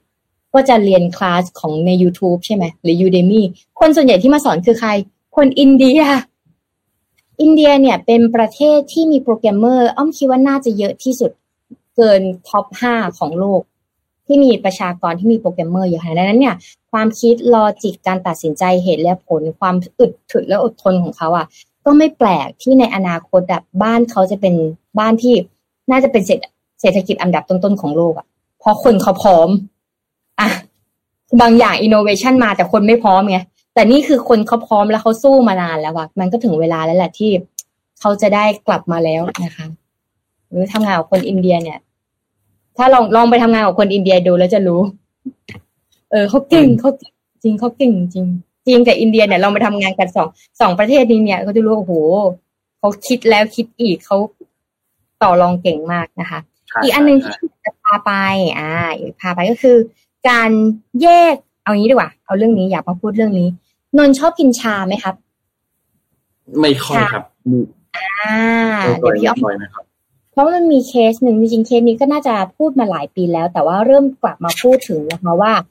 ถุงชานี้เนี่ย ที่เรากินเวลาเราชงน้ำร้อนนะเนี่ย สามารถที่จะปล่อยละอองพลาสติกจิ๋วได้นะคะ แล้วก็ส่งผลกระทบยังไงบ้างนะคะ แต่เราจะไม่พูดถึงแบรนด์นะเพราะหลายแบรนด์เนี่ยเริ่มกลับมาทำเรื่องอินโนเวชันการใช้ถุงชาแบบ เชิงกระดาษมากขึ้นแล้วนะคะสามครับปีที่แล้วศาสตราจารย์ดร.นาตาลีทูเฟนจิ อาจารย์ประจำภาควิชาวิศวกรรมเคมีมหาวิทยาลัยแมคกิลนะคะ ประเทศแคนาดาเนี่ย ได้สังเกตเห็นว่าถุงชาเนี่ยเอ๊ะมันเป็นพลาสติกนะ อ่า แล้วมันจะมีผลต่อการดื่มชาไหมนะ ถ้าเราเอาถุงพลาสติกไปต้มในน้ำร้อน แล้วเราก็กินดื่มชาลงไปเนี่ย มันจะมีผลต่อร่างกายเราหรือเปล่านะคะ ก็เลยให้นักศึกษาลอร่าเอ็มเฮอร์มาเดชนะคะ รับไปศึกษาวิจัยต่อ และทีมวิจัยเนี่ยก็เลยซื้อชามาทั้งหมด 4 ตัวอย่างด้วยกัน และตัดถุงนะคะ ตัดถุงแล้วก็เทใบชาออก แล้วก็ล้างถุงชาเนี่ยทำความสะอาดนะคะ แล้วก็แช่ถุงชาเปล่าเนี่ยในน้ำอุณหภูมิ 95 องศาเซลเซียส ก็คือเกือบร้อยองศาเซลเซียสนะคะ นานประมาณ 5 นาที ปรากฏว่าเจออนุภาค PET และไนลอน ซึ่งเป็นพลาสติกประเภทเดียวกับวัตถุดิบที่ใช้ผลิตถุงชานะคะ ถุงชาพลาสติกหนึ่งใบสามารถปล่อยไมโครพลาสติกได้ 11.6 พันล้านอนุภาค และปล่อยนาโนพลาสติกได้ถึงขนาดเล็กกว่าอีกจำนวน 3.1 พันล้านอนุภาค รวมเป็นปริมาณละอองพลาสติกประมาณ 16 ไมโครกรัมต่อชา 1 แก้วค่ะ หากสมมติว่าเราไปร้านกาแฟต่างๆนะคะ แล้วก็อาจจะชอบบางคนไม่ชอบกินกาแฟไงบางคนชอบทานชานะคะดังนั้นเนี่ยมันก็เลยมีเหตุเหล่านี้ขึ้นมาและเอ๊ะแล้วเราจะมีวิธีการรับมือกับมันยังไงนะคะ อ่ออีกอันหนึงเลยคือพอผลงานวิจัยนี้เนี่ยเขาได้พูดออกมานะคะก็ได้มีการตีพิมพ์ในวารสารวิชาการต่างๆนะคะซึ่งเชื่อว่าเอ่อ environmental science and technology นะคะแล้วก็เปิดเผยมาประมาณปีที่แล้วนะคะแต่ว่าเรื่องนี้ก็เป็นเรื่องที่ถกเถียงกัน เพราะว่าโดยเฉพาะต่างประเทศเนี่ยเขาก็จะทานชาเยอะมากๆไงอ่า เวลามีไปประชุมไปสัมมนาใช่ไหมคะแต่บ้านเราอาจจะไม่ค่อยกินชาบ้านเราจะกินกาแฟเออใช่ บ้านเราบ้านเราดีตรงที่บ้านเรากินกาแฟ แล้วบางทีเรากินชาก็จริงแต่เรากินชานมเขาก็ไม่ได้ตวงในถุงชาไงเขาก็จะเป็นถังมาตักชามาแล้วก็คนคนคนใส่กรองแล้วก็ผสมให้เรากินใช่ไหมบ้านเราเนี่ย ก็เลยจะมีผลกระทบเรื่องนี้น้อยหน่อยนะคะ แล้วคนดื่มชาจะทำยังไง อ่าบางคนกินชาอยู่ เอ๊ะแล้วมันจะเป็นยังไงนะคะ ถึงขั้นต้องเลิกดื่มเลยหรือเปล่านะคะ แล้วก็คนที่ไม่ค่อยได้ดื่มชาอย่างเราเนี่ย เราจะอาจจะบอกว่าเฮ้ยไม่ต้องกินเลยหรือเปล่า หรือว่าวันนี้ไปที่ออฟฟิศเนี่ย เธอกินชา เธอทำให้โลกร้อนขึ้น ก็ไม่ใช่นะคะทุกคนต้องไปดูก่อนนะ เพราะบางทีถุงชาของเขาเนี่ยอาจจะทำนวัตกรรมมาใหม่ แล้วเป็นถุงกระดาษก็มีแล้วนะคะ แบบกรองแบบใหม่ก็มีแล้วนะคะคราวนี้เนี่ยประเด็นสำคัญก็คือละอองพลาสติกทั้งหมดเนี่ยออกมาเนี่ยจากถุงชาพลาสติก แต่ไม่ใช่ใบชานะคะ ถ้ายังนิยมชงในยังอยากจะกินชาอยู่เนี่ย ก็ลองปฏิเสธพวกที่มันเป็นถุงและแบบตวงแบบนี้นะคะ อาจจะไปซื้อแบบเป็นเป็นกระปุกมา แล้วก็ชงแล้วก็ตวงเองนะคะ ซึ่งตัวถุงเหล่านี้ค่ะมันจะมีลักษณะเหมือนผ้าตะข่ายนะคะ แล้วก็ส่วนใหญ่เนี่ยเป็นถุงทรงพีระมิดฐานสามเหลี่ยมหรือสี่เหลี่ยมนะคะ แล้วบางอย่างเนี่ยก็เป็นก็มีสามารถดึงแบบนี้ได้นะคะคราวนี้เนี่ยอาจจะลองไปดูว่า เอ้ยสิ่งที่เรากินอยู่อะมันโอเคไหมมันใช่หรือเปล่า แต่ถ้าเราชอบมากๆก็ซื้อเป็นกระปุกมาชงเองจะดีกว่านะคะอืมเอ่อหลายๆแบรนด์นะคะ ก็มีการนำเสนอมานะคะ อย่างเอ่อ อันให้ยกตัวอย่างนะคะชวายนิ่งนะคะนะคะชวายนิ่งเนี่ยเป็นตัวถุงเซลเซลลูโลสร้อยเปอร์เซ็นต์นะคะทั้งถุงและเส้นได้นะคะถือว่าดีนะคะ และในขณะที่ชวายนิ่งเนี่ยตัวไอซ์ทีSummer เนี่ยกลับกลายเป็นว่าตัวถุงเนี่ยเส้นใยสังเคราะห์สังเคราะห์ร้อยเปอร์เซ็นต์นะคะขณะที่ได้เย็บตะเข็บเนี่ยก็เป็นได้เส้นเดียวกับที่ใช้เย็บเชื่อมระหว่างถุงชากับ tag อันนั้นนะคะ เป็นเซลลูโลสประมาณหนึ่งร้อยเปอร์เซ็นต์นะคะ ซึ่งมองทั้งหมดนี้นะก็ยังโอเคอยู่นะคะ แต่ลองไปดูแบรนด์อื่นแล้วกัน เพราะว่าอย่าง Twinings แบรนด์เขาดังมากไงเออใช่แบรนด์เขาดังมากเขาก็ทั่วโลกนะถ้าอยู่ดีๆเรามาบอกว่าของเขาก็คงคิดมาระดับหนึ่งแล้วนะคะ ว่าแบรนด์ของเขาเนี่ยก็อาจจะมีผลเหมือนกันเขาก็เลยไปทำงานวิจัยต่างๆมาแต่มันก็จะมีบางยี่ห้อที่ย้อมสี อืมนะคะ ที่ย้อมสีถุงชา หรือบางทีชาเนี่ยพอมันไปอยู่ในซองสีขาวๆมันก็อาจจะเป็นสีเหลืองหรืออะไรอย่างเงี้ยค่ะ ก็อาจจะต้องไปลองดูอีกทีแล้วกันนะคะ แต่ว่าเรื่องนี้ก็เป็นเรื่องที่ถกเถียงสุดท้ายแล้วคือ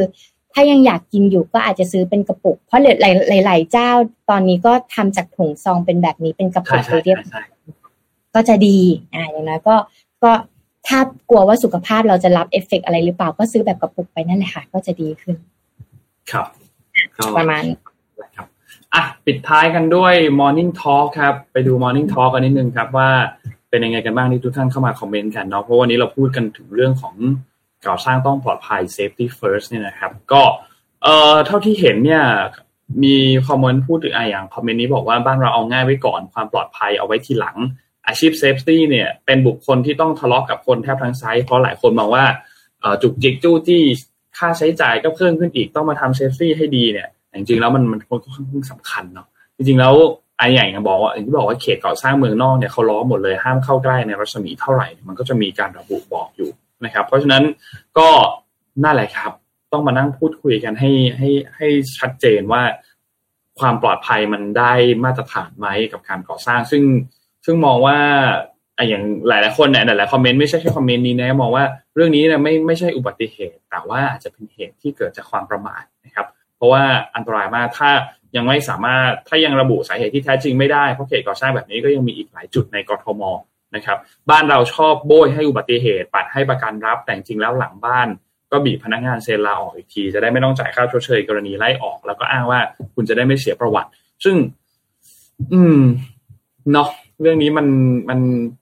มันต้องต้องติดตามกันนิดนึงนะนว่า คืออย่างอย่างเคสที่เกิดขึ้นเนี่ย จะต้องมีการตรวจสอบกันอย่างแบบหนักหน่วงมากว่าสาเหตุมันมาจากอะไร มันมีการเปลี่ยนแปลงการก่อสร้าง หรือว่าจุดที่พังมันมาจากส่วนไหน เมื่อวานนี้ที่ดูไลฟ์ของอาจารย์ชัดชาติเหมือนว่าเหมือนเขาบอกว่ามันจะมี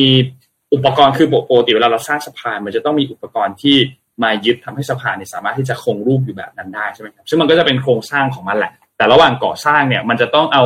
เหมือนเป็นแบบสมมติเรียกว่าเรียกว่าอุปกรณ์ A แล้วกันเราไม่รู้ว่าเขาเรียกอุปกรณ์อะไรพอดีว่าเราไม่ได้เรียนโยธามานะ สมมติว่าเป็นอุปกรณ์อันหนึ่งเพื่อที่จะยึดสะพานตัวนี้ไว้อะชั่วคราวระหว่างที่เขากำลังก่อสร้างอยู่ เข้าใจว่าอุปกรณ์ที่ยึดชั่วคราวตัวเนี้ย มันเกิดพังพอพังลงมาปุ๊บด้วยความที่มันรับน้ำหนักของสะพานนี้อยู่มันก็เลยเกิดการถล่มเกิดขึ้นนะครับ เพราะฉะนั้นอันนี้ก็เลยเป็นอีกอันหนึ่งที่ที่ต้องต้องจับตามองกันต้องมาตรวจสอบกันอีกทีหนึ่งว่านี่เป็นสาเหตุจริงไหมหรือว่าจริงๆแล้วสาเหตุมันเกิดมาจากเรื่องอะไรนะครับ มีผู้ถึงบอกว่า อันต่อไปครับ อยากรู้บทลงโทษที่สำหรับผู้ที่เกี่ยวข้องว่าจะดำเนินการอย่างไร เออ อันนี้ก็ก็จริงครับ เพราะว่าอย่างหลาย ๆ เคสที่เคยเกิดขึ้นเนาะคือเราไม่แน่ใจว่ามันไม่ได้ถูกเอามารายงานในข่าว หรือว่ามันไม่มีพื้นที่มากพอ หรือว่าเราไม่เห็นกันเอง แต่ว่าเวลามีอุบัติเหตุแบบนี้ที่เกิดจากไซต์ก่อสร้าง ไม่แน่ใจว่าเขาลงโทษอะไรกันหรือเปล่ามีมีโทษปรับหรือมีอะไรแบบนี้หรือเปล่าอันนี้ไม่แน่ใจเนาะแต่จริงๆมันควรจะต้องมีเนาะเพราะว่ามันไม่ควรจะเกิดขึ้นนะแล้วก็มันควรจะต้องมีคนที่ รับผิดชอบ ถ้าหากว่ามีอุบัติเหตุแบบนี้เกิดขึ้นจากความประมาทเนี่ยนะครับเอ่อถัดมาคนงานคงไม่ค่อยสนใจเรื่องความปลอดภัยเท่าไหร่และอาจเป็นต่างชาติได้เงินรายวัน ผู้รับเหมาถ้ายังไม่โดนปรับเงินก็ไม่คิดจะปรับปรุงอ่านี่เป็นเรื่องเดียวกันเนาะกับที่คอมเมนต์เมื่อกี้พูดถึงพี่อ้อมมีอันไหนน่าสนใจไหมครับ ก็เป็นเรื่องของการลงโทษค่ะ อืม มีคนคอมเมนต์เหมือนกันว่า เราอยากรู้วิธีการลงโทษยังไง แล้วก็เห็นด้วยกับนนก็คือความ เอาง่ายไว้ก่อน อืม คืออันนี้อยากจะเชิญชวนให้ไปดูคลิปหนึ่งนะคะ ที่ชื่อว่าเอ่อดูให้รู้นะคะ ที่จะเป็นของช่องไทย PBS เนี่ย เป็นคลิปใน YouTube เนาะเมื่อประมาณเอ่อสิงหาคมปีที่แล้วนะคะ เขาได้คือพี่คนนี้เขาจะเป็นคนที่อยู่ประเทศญี่ปุ่น เขาจะถ่ายทุกอย่างเกี่ยวกับประเทศญี่ปุ่น ตั้งแต่โรงเรียนอนุบาลการเลี้ยงดูเด็กนะคะ จนไปถึงการก่อสร้าง เขาขึ้นหัวคลิปมาเลยว่าทำไมก่อสร้างญี่ปุ่นถึงเสียงเบา จนไปถึงการไซต์ก่อสร้างต่างๆ จนวิธีการดูแลการเก็บเสียง สมมติว่าเราไปก่อสร้างใช่ไหมเวลาที่เขาก่อสร้างเขาจะไม่ให้มีตะข่ายใสๆแบบนี้นะจ๊ะเขาจะต้องเป็นแท่งทึบ และแท่งทึบอันนั้นเนี่ยเขาจะต้อง paint สีขาว แล้วก็วาดรูปอะนนท์ให้มันดู soft ให้การก่อสร้างมันไม่ได้ดูรุนแรงอะ เออนะแล้วคนที่แต่งตัวก็ต้อง safety และใครที่ได้ดูหนังเรื่องตัว Netflix ล่าสุดที่ที่เขามี มีเขาเรียกว่าโรงงานระเบิดนิวเคลียร์ระเบิดใช่ไหมเขาก็จะเห็นว่าวิธีการทำงานของเขาการแต่งตัวของเขามัน safety มากๆเลยหมวกเอยผ้าคลุมเอยอะไรเอยอะไรอย่างเงี้ย แล้วก็นอกจากเสียงเบาแล้ว ความปลอดภัยแล้ว ความปลอดภัยทีมงานด้วย อ่า เพราะว่าเวลาก่อสร้างเสียงมันดังมากนะนนลองเราอ่านข่าวสองคนใกล้ไซต์ก่อสร้างสิจะเป็นยังไง นี่ไซต์ก่อสร้างอยู่ตรงนี้เนี่ยข้างบ้านมันก็ก่อสร้างอยู่เหมือนกันตอนนี้เออ แล้วมันก็จะมีแต่ความแบบความเครียดความแล้วก็มีฝุ่นถูกไหมเพราะว่าเวลาเราก่อสร้างอะไรมันก็ต้องมีฝุ่นมีละอองอะไรอย่างเงี้ย อืม เพราะฉะนั้นเนี่ย การก่อสร้างแต่ละครั้งอะมันต้องมองทุกอย่างให้ครอบคลุมไม่ให้เหล่านี้มันออกไป แล้วเพราะว่าเมื่อวานคานหล่นทั้งขนาดนั้น เห็นฝุ่นไหมล่ะนั่นแหละครับ ตามนั้นเลยเพียบก็เราเราต้องทำแล้วก็เห็นด้วยกับที่นนท์พูดว่าบางทีจริงๆ safety safety first เขาก็มีแหละแต่มักจะเถียง มักจะทะเลาะกันกับคนสร้าง อืม เพราะเขาอาจจะไม่ได้เห็นว่าว่า pro and con มันจะส่งผลอะไรบ้างไงเพราะฉะนั้นนะการเอาความผิดเลยดีเลยต้องเอาให้หนัก เพราะว่ากฎแสดงว่าสิ่งเหล่านี้มันกฎกฎระเบียบมันไม่ชัดเจน การลงโทษมันไม่หนักมากพอ มันเลยทำให้เราหยวนหยวนครับ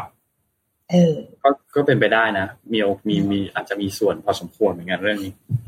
จะเลิกจ้างได้ไงล่ะต้องหกสิบสามสัญญาเนี่ย ใช่โอ้โหต้องน่าจะต้องตรวจสอบกันยาวอะไม่ไม่รู้สิว่ามันมีรับลงคมในอะไรหรือเปล่าเนี่ยรอติดตามกันดูครับต้องหกสิบน่าจะประมาณนี้ครับ วันนี้